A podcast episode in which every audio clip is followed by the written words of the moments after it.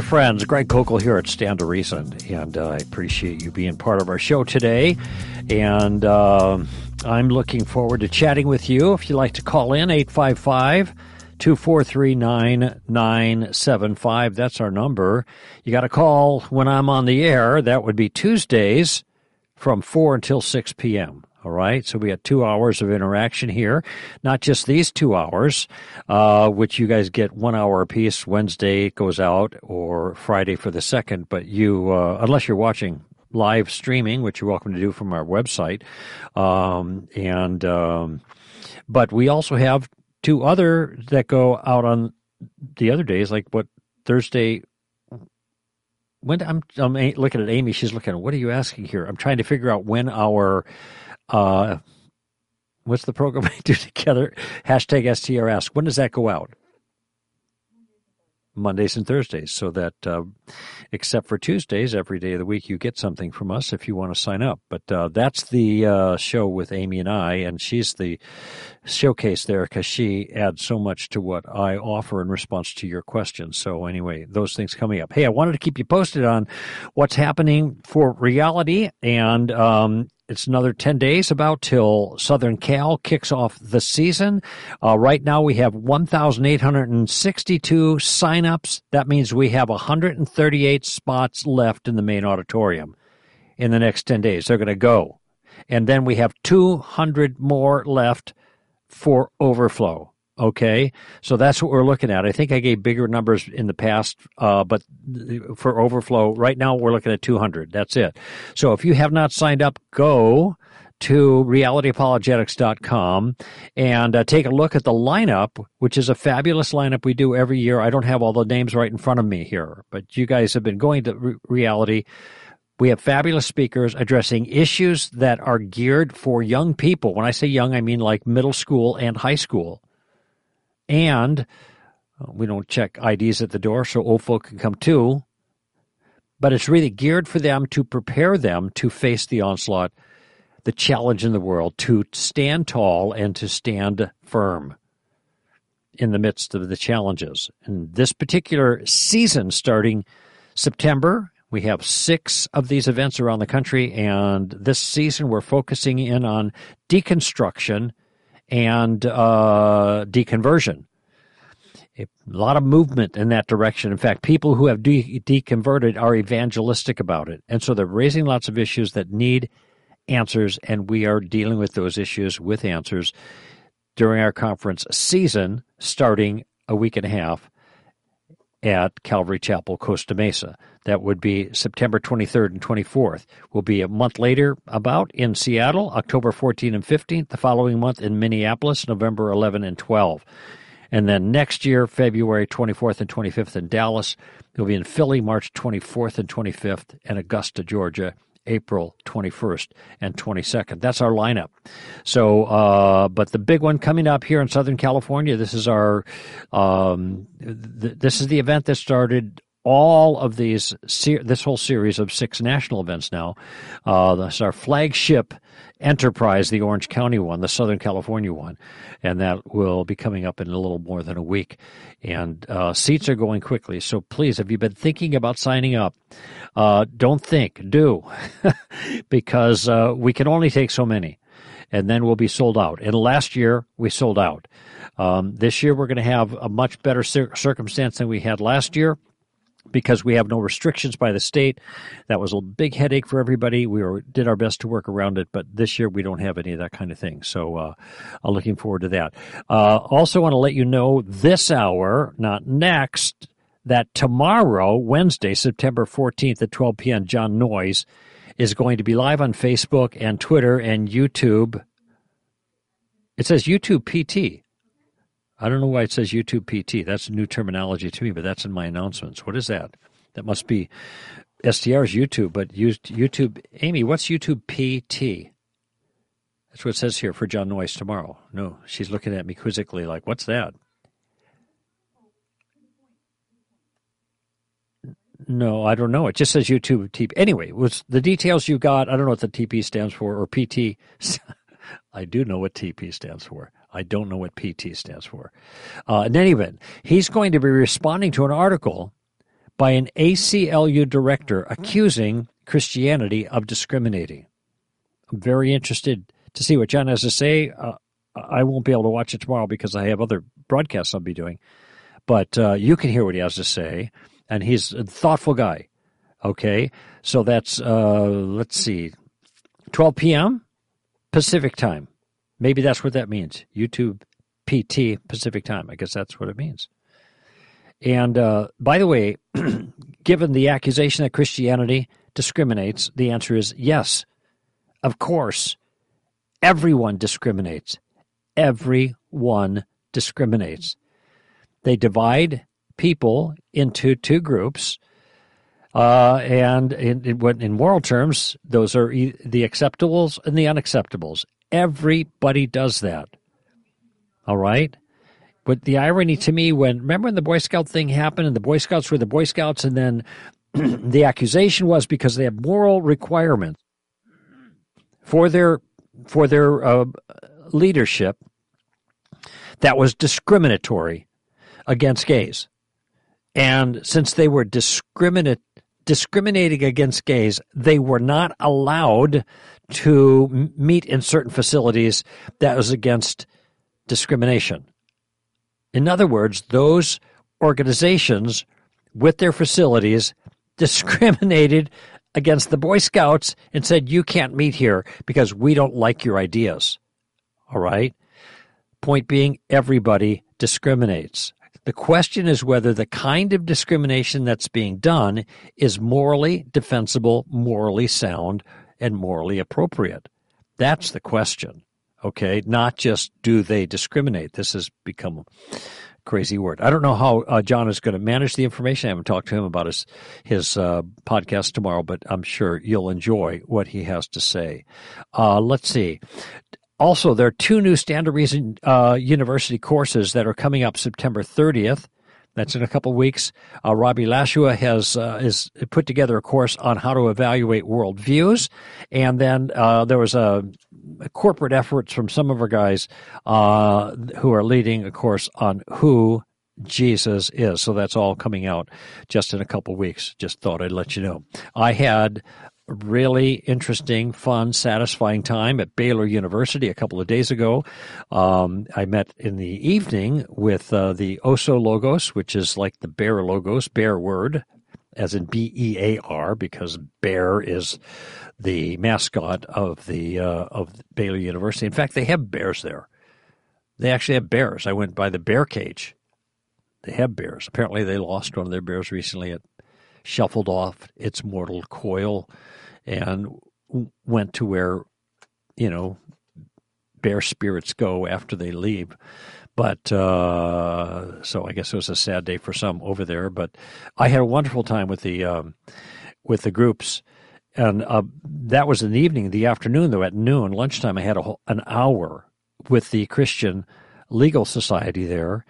Uh, all law students, Christian, getting their law degree at Baylor. That's the paper chase. They're working hard, but they took an hour um, to sit in on a session where we had a Q&A. And uh, they did the queuing, and I did my best at the Aing. I had a fabulous time there. I loved it. It was a smaller venue. I'd say there were 35 maybe people there. It's one of those kind of roundish venues where you got steps and desks going up and you sit in the middle right there and they're all kind of looking right down on you and they're all very close. There's no amplification needed. Um, it was personal. And it was personal in two different ways for me. It was personal in the sense i just described it. We're all close. But it was also personal because they were it was clear to me. I mean sometimes you can sense these things as a speaker. Your the sentiments of your audience especially if it's smaller and you're closer to them. Are they with you or not? Are they on your side or not? Are they buying into what you're saying or not? And I felt like I had, in that regard, 100% participation. And that, of course, brings out the best in me because I feel relaxed, I feel comfortable, and I can speak from my heart extemporaneously on the issues that were brought up. And a lot of these issues that I talked about, uh, because there was a Q&A, I should say a question sheet that my host, Blake, had put together um, and uh, and used as a kind of a platform to jump off of and doing this Q and A interaction. And uh, and there were some questions that had to do with God and good and evil and science and the like, but there were other questions that had to do with law. And um, I, I, I guess understandably, the, the first question that came up had to do with the problem of evil. Now, I've been writing a lot about this. I have been writing about it for a long time, and uh, because it's a pressing challenge, and I think it presents some very significant positive opportunities for Christians to make their case for Christian theism. Um, I have said before, I this will sound odd, but I'll character I'll explain my point. I love the problem of evil. I don't love evil. I love the problem of evil because that there is a problem of evil is what makes sense of the entire Christian worldview. Our whole story, from beginning to end, is about the problem of evil. The reason we have a story is because of the problem that started and the record of that is in Genesis 3, and it doesn't get solved to 66 books later. It, it, it fits into our worldview. It's part of our story. And our story's not over yet. We're in the middle of the resolution of the problem of evil. So we have something to say to that. But it goes beyond that. That there's a problem of evil uh, bears uh, uh, let me back up and put it this way fits hand in glove with our worldview. So there's a complete consistency of our worldview with the problem of evil. It isn't as if this is, oh my goodness, this kind of wrecks everything for us. We don't know what to do with this. I'll tell you who doesn't know what to do with the problem of evil atheists. Because the problem of evil, the way it's characteristically raised in discussion, makes no sense on a naturalistic worldview. How is it characteristically raised in discussion? Well, you know that. If your God is good and he's powerful, how how can there be so much evil in the world? Now, what they're not doing is saying, within the context of your worldview, you seem to have a contradiction. They are pointing to the issue of contradiction, but not in a sense hermetically sealed within our worldview. It can be voiced that way, but that's not what they're saying. They're saying you guys say God is powerful and good, but there is evil in the world. How does that work? How do you reconcile that? And so the complaint itself trades on an acknowledgement of real evil in the world. And that turns out not to be a theist's problem, it turns out to be a human problem because everyone knows, no matter where they live or when they live, that there is something wrong with the world. Everybody knows that. That's why the the challenge of the problem of evil is so ubiquitous. It's everywhere. It comes up all the time because something's wrong with the world. But as I pointed out before, and this is really the heart of the moral argument for God, there can't be something wrong with the world if there isn't a right way for the world to be. And there can't be a right way for the world to be unless someone establishes what that right way is. And when I say someone, it's got to be that someone that has the authority to declare how the world is supposed to be. And that ain't you and me. All right?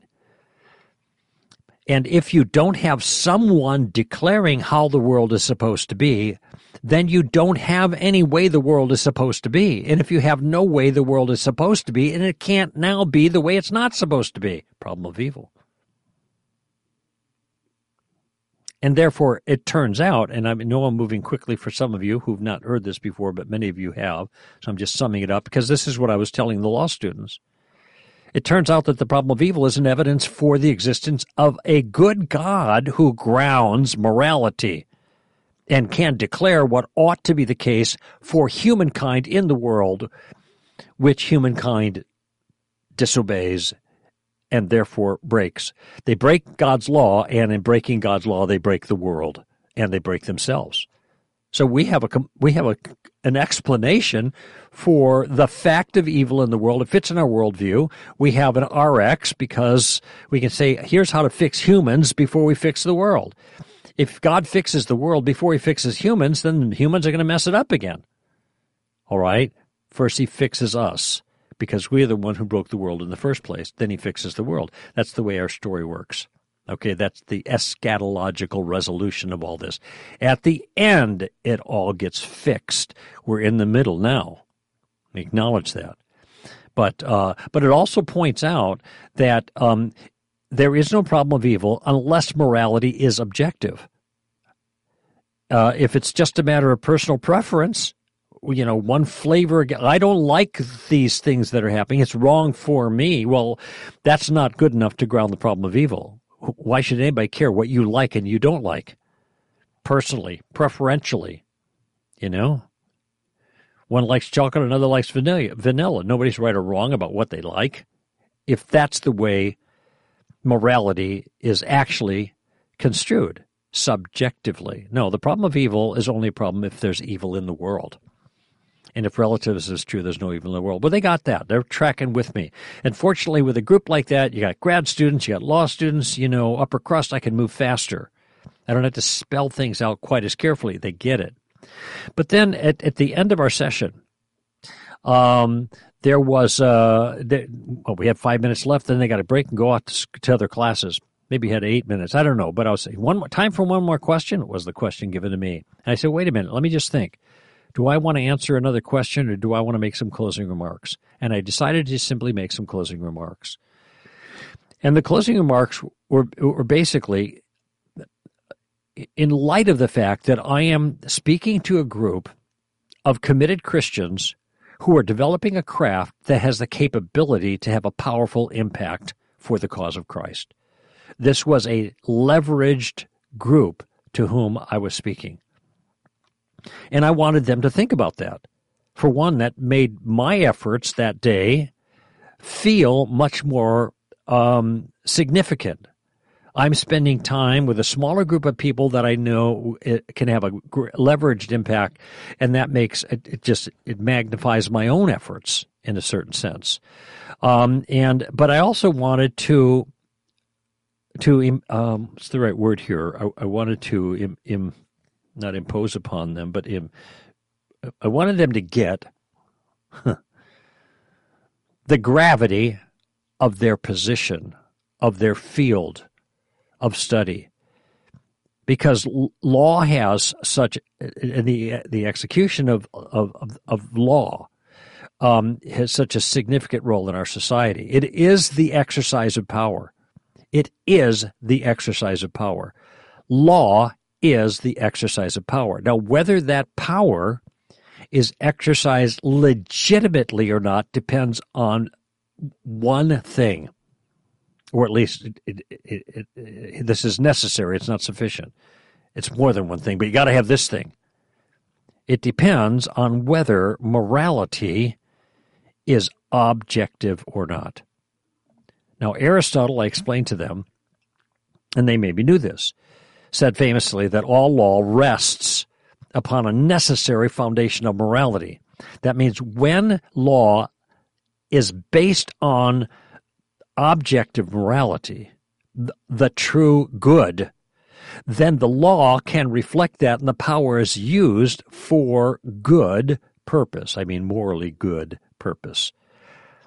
When people use law without reference to the good, then the law, the power, is being used illicitly. It is for the benefit of the few that have the power. It isn't for the good of all. Good again in the moral sense.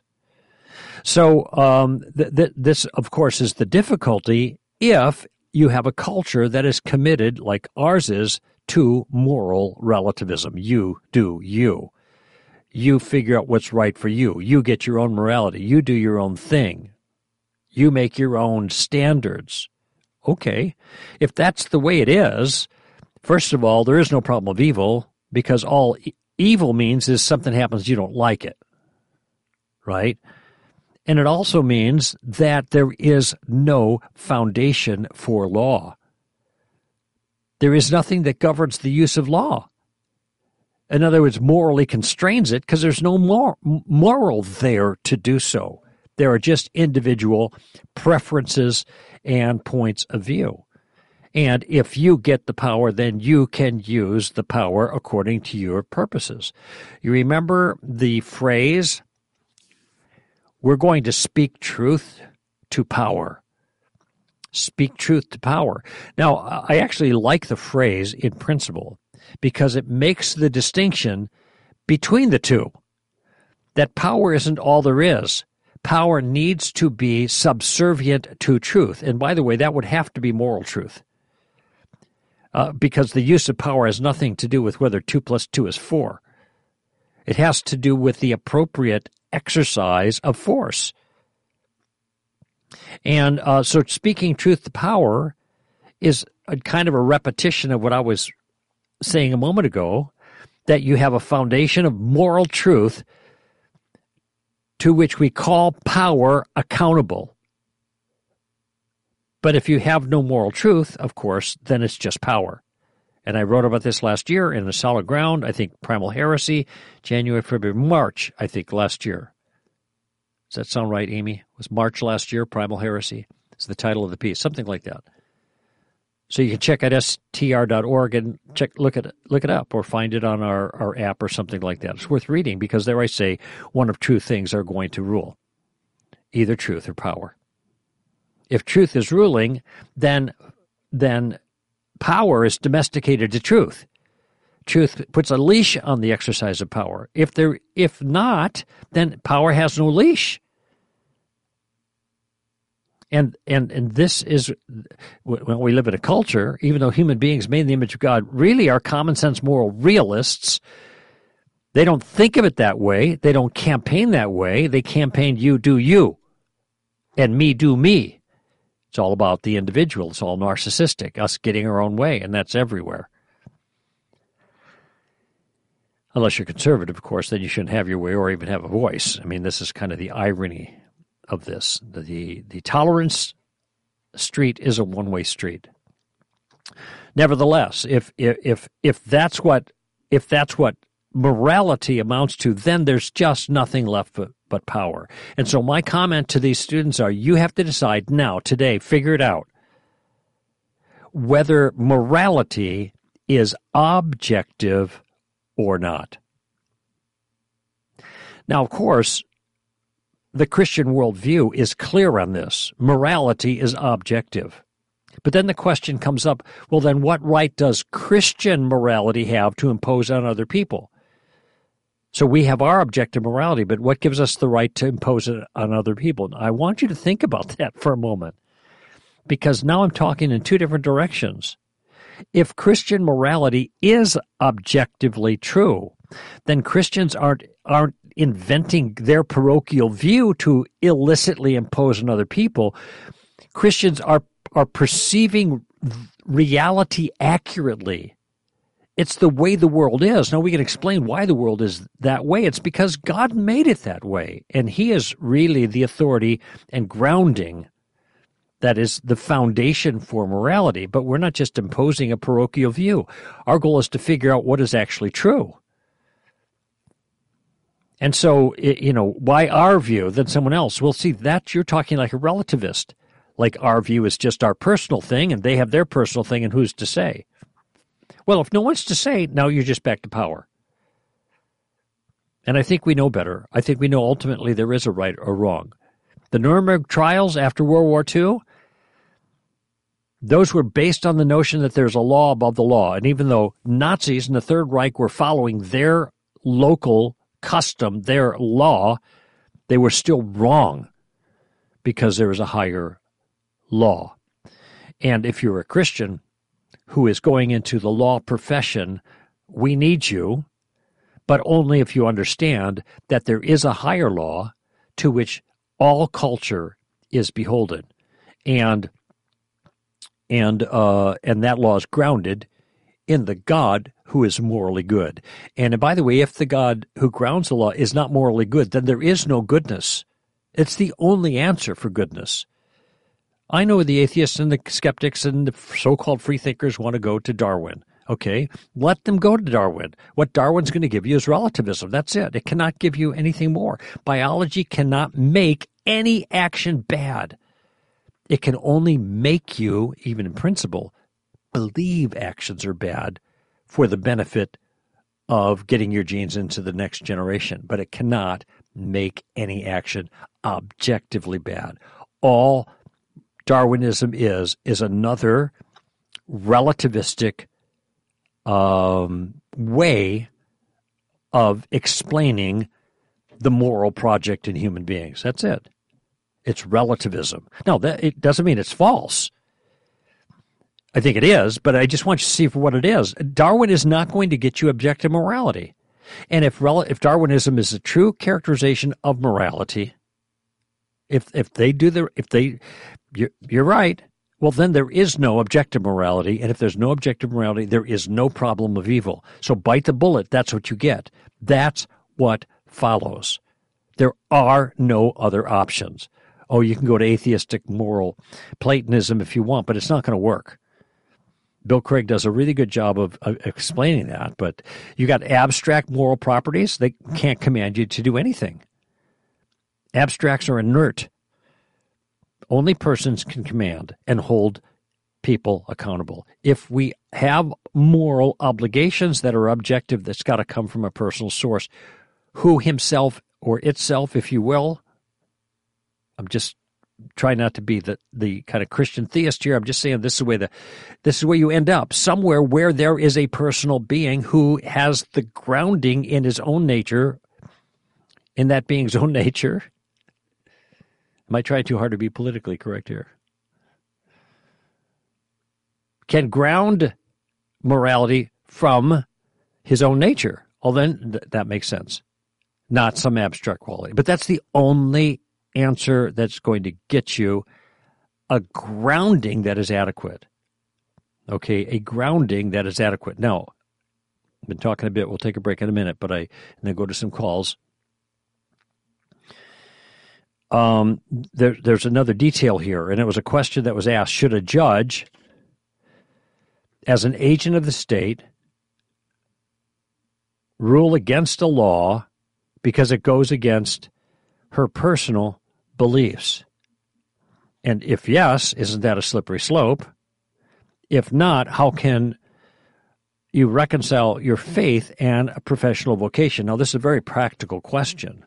You're a Christian, you're adjudicating cases, you come upon an opportunity to adjudicate a law, which law, based on your own convictions, is immoral. Do you then adjudicate according to your own convictions? And if you do, what's to keep everybody else from doing that? That's the slippery slope.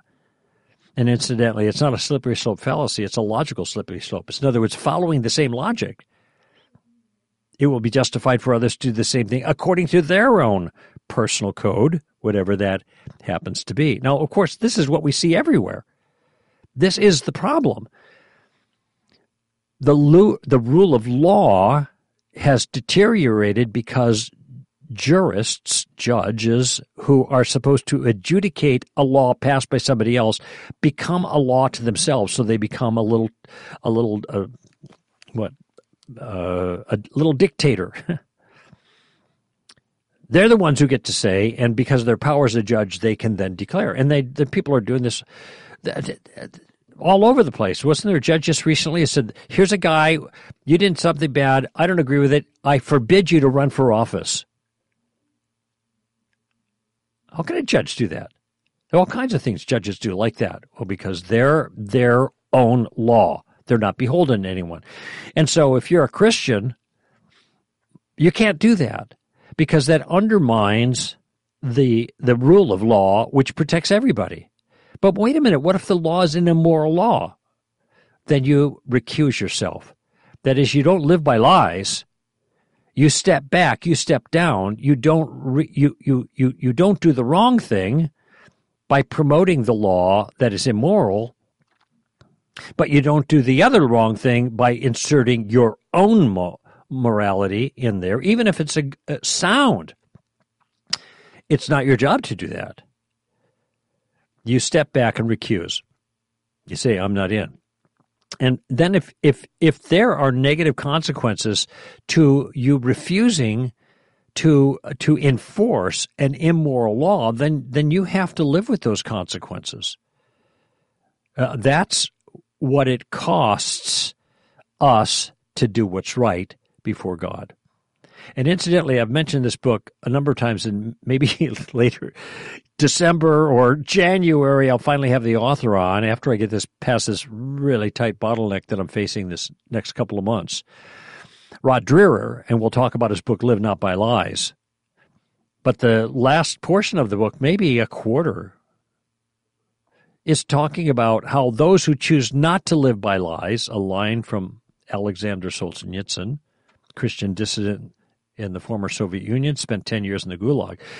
To live to choose not to live by lies is going to cost you. Because we live before God, our audience of one. We don't seek to appease the immoral mob. We don't wishing to please the mob like Mark 15, 15 and Pilate, wishing to please the crowd is the way it's translated there, which in that case was a mob. He delivered Barabbas to them, freed Barabbas, and had Jesus scourged and crucified. Okay, that's not us. We don't live by that ethic. Mob rule. We do what's right, but it may cost us. So anyway, I, I, I left. It took me 20 minutes to tell you my last five minutes final words with that group. But it was so satisfying in my soul to be able to talk to these good people and see their rapt attention because they were committed people. It was just obvious to me. And were were committed to their craft. It doesn't mean they're all going to work pro bono for you know some Christian legal organization and you know help Christians. I hope so, all of them do some of that. They have their own careers they're going to pursue, but they they they, they need to pursue it, of course, given the realities of the world God made and faithful to God's commands. And in doing so, they are going to make a difference for good and for the kingdom in the world. And I wanted them to feel the gravity of that responsibility on their shoulders and go out with a commission. And that's the way I ended my, my session. Anyway, so I'm 30 minutes here into the show. Time for a break. Uh, and we have calls coming up. Greg Koukl here for Stand to Reason. Stay with us. What if I'm wrong? Have you ever asked yourself that question? There are times when we feel confident about our convictions, but there are other times, if we're being honest, when we encounter doubts that leave us wondering if we got it all wrong. This has caused many to deconstruct their faith. If you can't give a why to your faith, you won't be able to give a why not to your doubts. In other words, if you don't have a Christianity anchored in what's true, you will always be at the mercy of your doubts. That's why we're excited to announce this year's Reality Conference. Our theme is Seek and You Will Find. We will equip students to navigate their doubts by seeking answers to their toughest questions. Because when you seek answers, you find truth. It's time to examine the foundations of our faith because a strong faith requires a strong foundation. Join us at one of this year's Reality Student Apologetics conferences. For more information, visit realityapologetics.com.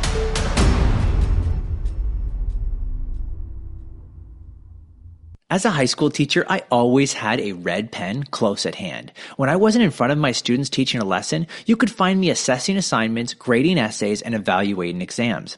The red pen played a crucial role in the educational development of my students.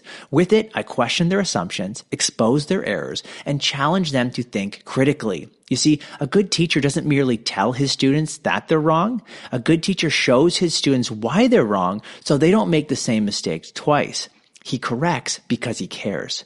Last year, I was scrolling through social media, and frankly, I was discouraged at all the bad thinking that undergirded much of what I was reading. Then it hit me. What if someone applied the red pen to this flawed thinking? And red pen logic with Mr. B was born. In the last few months, red pen logic has grown in popularity. Through our engaging and shareable educational graphics and videos, we are helping people, especially young people, assess bad thinking by using good thinking, and we have a lot of fun in the process. So here's your homework assignment. Like the Red Pen Logic Facebook page so you don't miss our next graphic. And subscribe at the Red Pen Logic YouTube channel so you don't miss a single video. Class dismissed.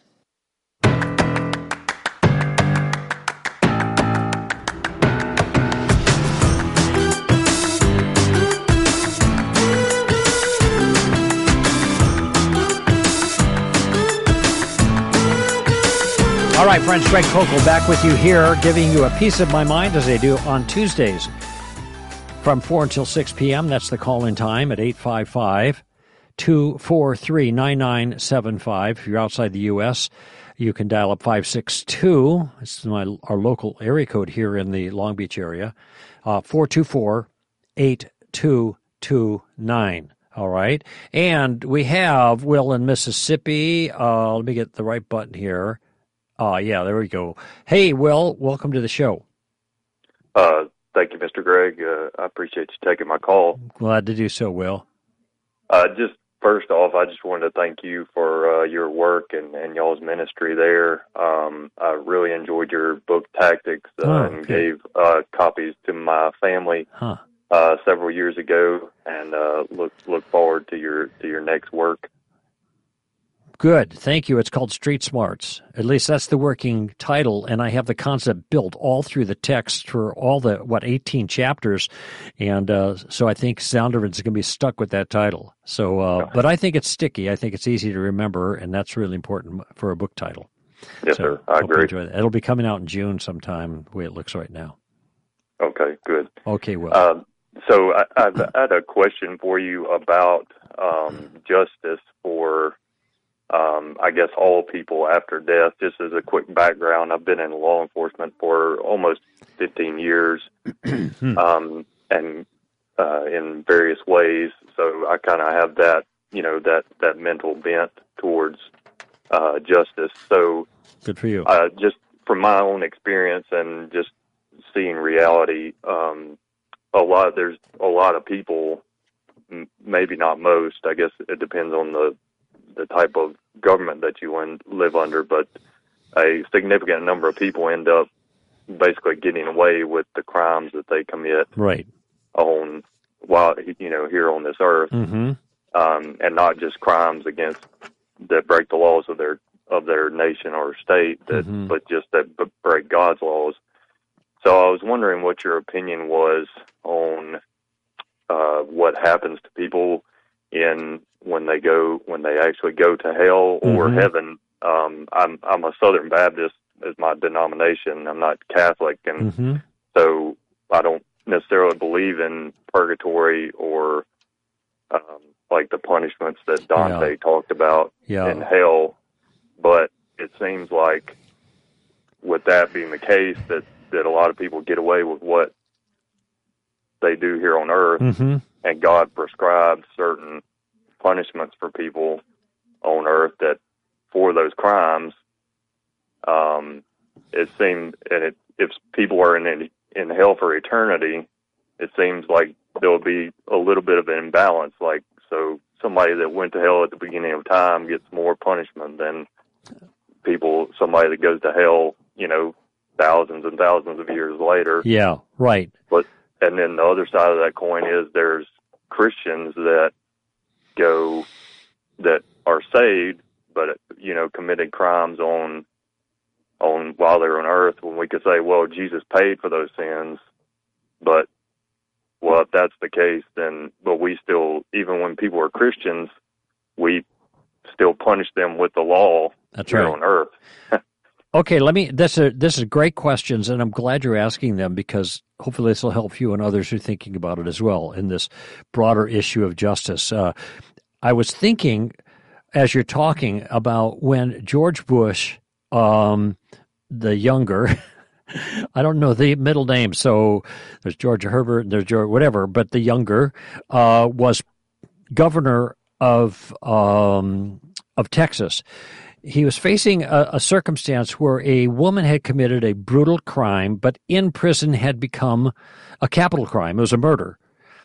And uh, a stabbing murder, as I recall, and became a Christian in prison.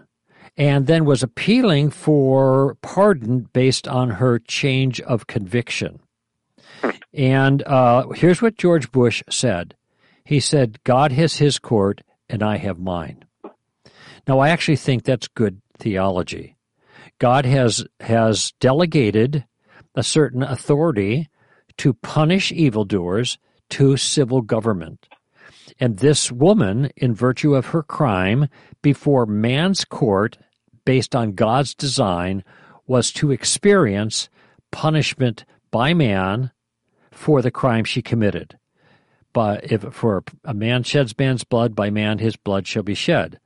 In the image of God, God created man. And that's Genesis 9 6. It's the first mention of capital punishment, and it's tied to the integrity of, of, of being human. We're made in the image of God. And therefore, if you take the life of an image bearer, you surrender your own life. That's the kind of calculus there, okay? But that's what courts, human courts, are supposed to do. Now, in God's court, is murder forgivable? Of course it is. And presuming, taking this woman at her word, if she is a, uh, has made peace with God and benefited from the the the uh, sacrifice of Christ to pay her debt with God for that murder, then she is forgiven in God's court. And when human courts execute judgment by executing her, she will then go in God's presence in virtue of the mercy that God provides in his court through Christ. Okay, this is just to say there are two separate courts. And I, so George Bush's observation, I think, was a really good one. It was a, it, he was keeping these realms properly distinct. All right.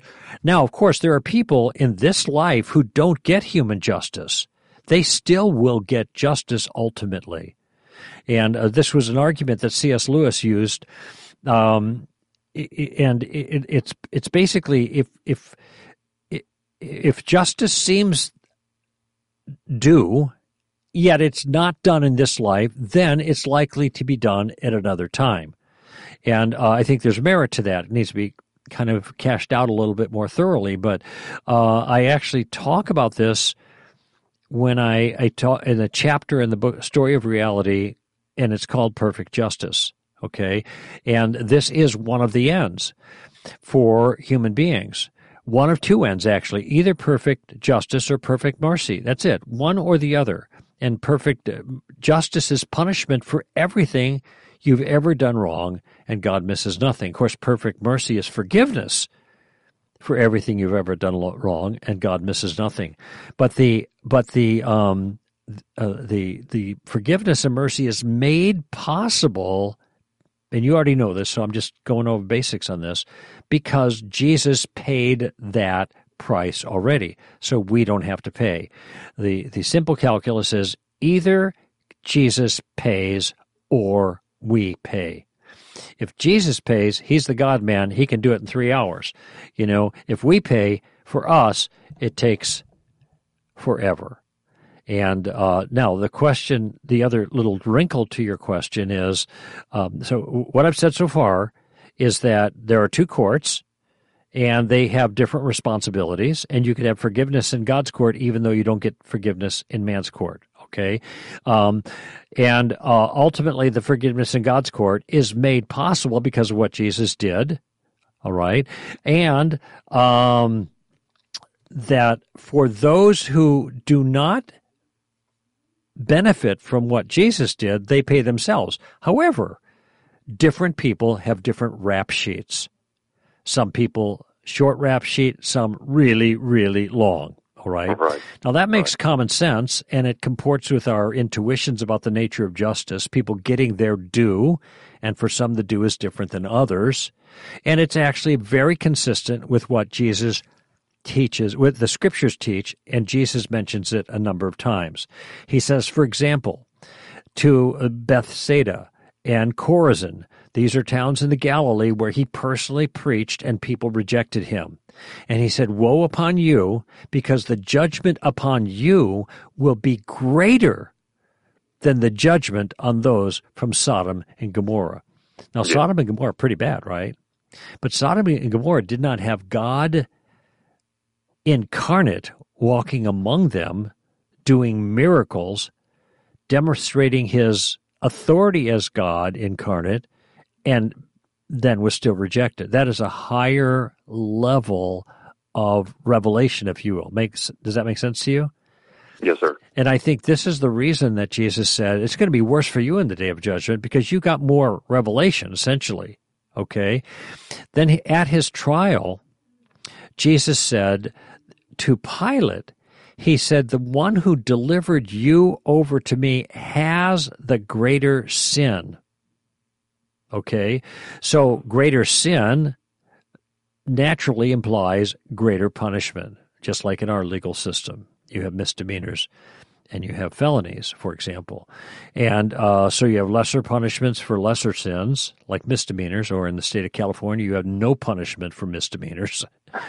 That's not a joke; it's a fact. Oh, uh, yes, sir. You know, this is why Walgreens are closing down because people come in and rob them.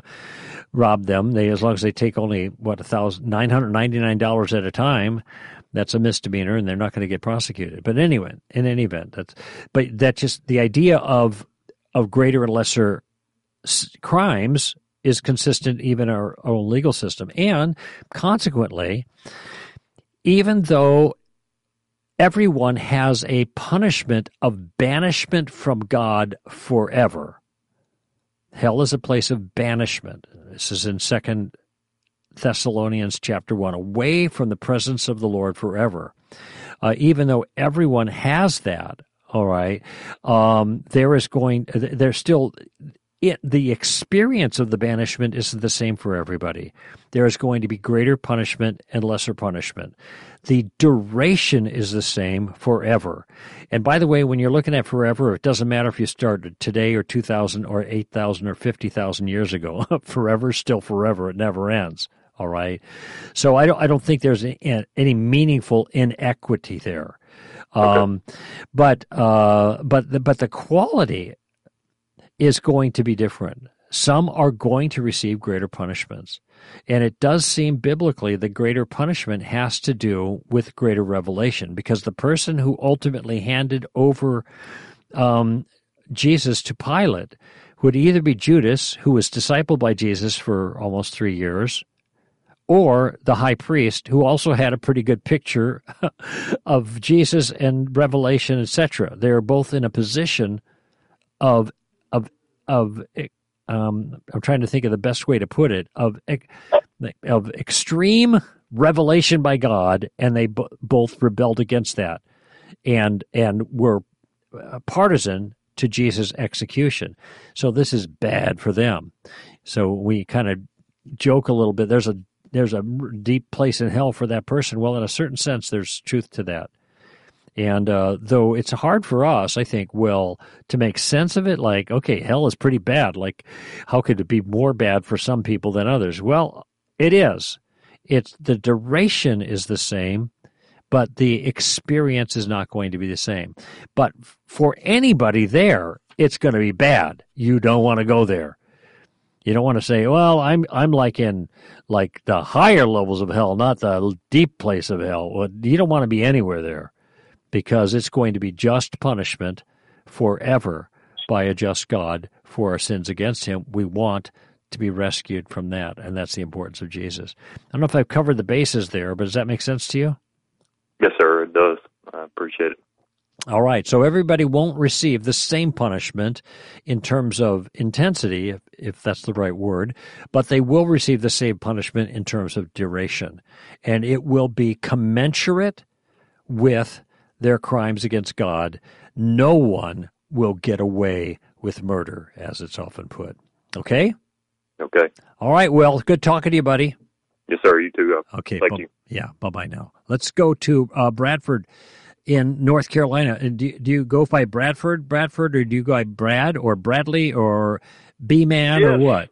Yes, I go by Bradford. So it's okay, uh, Bradford. a long name. Yes. How are you doing tonight, Greg? Okay, I'm doing fine. Nice to chat with you.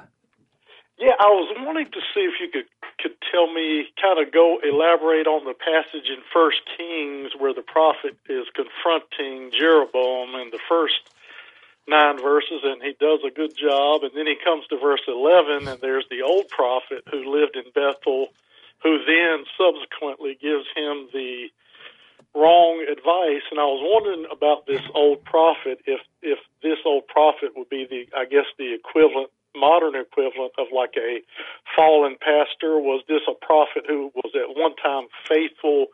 Giving the right message, but then had been subsequently influenced by the culture around him and compromised the message to the point that he was now giving the wrong message, or was this just a false prophet?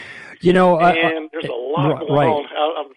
I, am so I'm scanning over. I'm scanning over the material now, and um, I, I kind of remember this. Is this uh, let's see the, the uh, was there a is this a situation when um, there was a, a, a reward offered to the the one prophet? The prophet said, "No, I'm not going to take that," and he goes with his his. No, it's not that one. Amy's shaking, waving me off. Okay, I I, I haven't read the passage here, um, so I'm not entirely sure how best to answer it here. Let me just read your from verse yeah, 11. Now, an old prophet was living in Bethel and his sons came and told him all the deeds which the man of God had done that day in Bethel.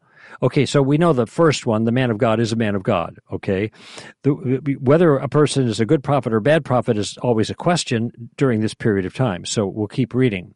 Um, uh, the father said to them, Which way did he go? Uh, now his sons had seen the way which the man of God who came from Judah had gone, he said to his son, Saddle a donkey for me. So they saddled a donkey for him and rode on it. And they went after the men of God and found him sitting under an oak. And he said, Are you the men of God who came from Judah? I am. He said, Come home with me and eat bread. He said, I cannot return with you, or nor go with you, nor will I eat bread or drink water with you in this place. For a command came to me by the word of the Lord, You shall eat no bread, nor drink no water, etc. He said to him, Well, I'm a prophet too. And an angel spoke to me by the word of the Lord, saying, Bring him back. And then, but he lied to him. Okay, I see where this is going. So he went back with him and ate the bread in the house.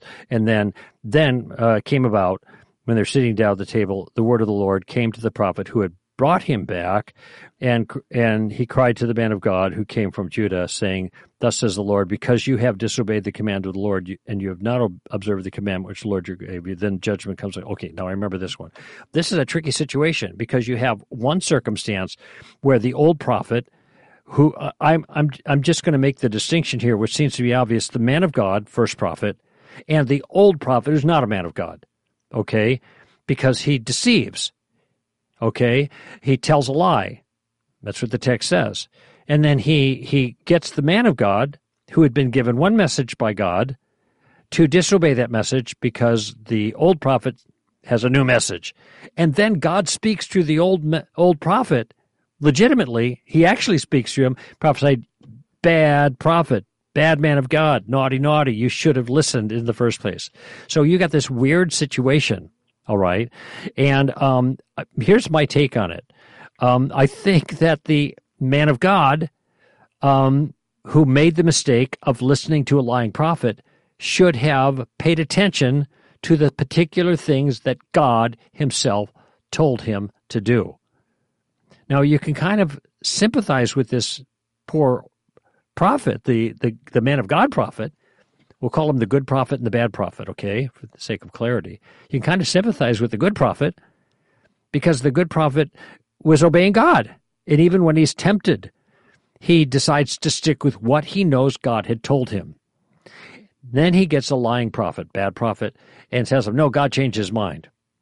Well, you know, is it possible for God to say, okay, I'm, I'm going to do something different this time or whatever? Yeah, that happens. But I don't know why the good prophet should have believed what the bad prophet said. It seems to me it was smart would have been smarter for the good prophet to follow his own marching orders originally given, and that's safety in that. And it seems to me also that since the good prophet was a man of God, that if God wanted to change his mind, which by the way has happened, remember Hezekiah was going to die, and Hezekiah um, prayed to well Hezekiah was told by Isaiah, I think, or maybe, uh, yeah, I think Isaiah, you're going to die. and he and he was a good man. He's a good king, and he and as as the prophet is going out, he's praying to God, weeping and asking for mercy. And then God tells the prophet, "Go back and tell him I heard your prayer, and you're going to live another fifteen years or something like that." So God can do that. But in this particular case, it wasn't God speaking to the original prophet. It was God speaking through somebody else. And I think maybe the original prophet could have said, you know, if this is what God really wanted of me, why didn't he tell me? Why did he tell you? That makes sense to you? It, yeah, it does. And, and doesn't this go along with what you've written about the private messages from God? This is the classic passage that I've got my own. Uh, God spoke to me and told me this. Yeah. Like, well, is, isn't this an example of what you write about in, in that on that? Topic yes, too? it does have application to that because when somebody um, tells me, has told me in the past, okay, and this has happened a number of times back when many years ago, quarter of a century ago now, when I was single, I'd have uh, appeals made to me as a single person by women who were convinced that God had told them that I was the guy for them. It, that was who God had chosen for them. And it happened a number of times. Okay. And uh, my response was, well, why didn't God tell me? Why did he tell you and not me? And so I think something like that is going on here that uh, the prophet, the good prophet, could have said, wait a minute, you say God told you something opposite than what God told me? Why, if God was going to change his mind, why wouldn't God tell me about that, like in the case of Hezekiah? But he, anyway, he got hoodwinked, all right? And he went and did what was wrong. And then God really did speak through bad prophet, chastising good prophet, saying you shouldn't have followed bad prophet the first time around. Crazy, I realize, but he should have trusted what the Lord told him the first time. Hey, good question, though. Bradford from North Carolina. I'm glad I got a chance to address that issue. Greg Koukl here for Stand to Reason give them heaven. Okay, friends? Bye bye.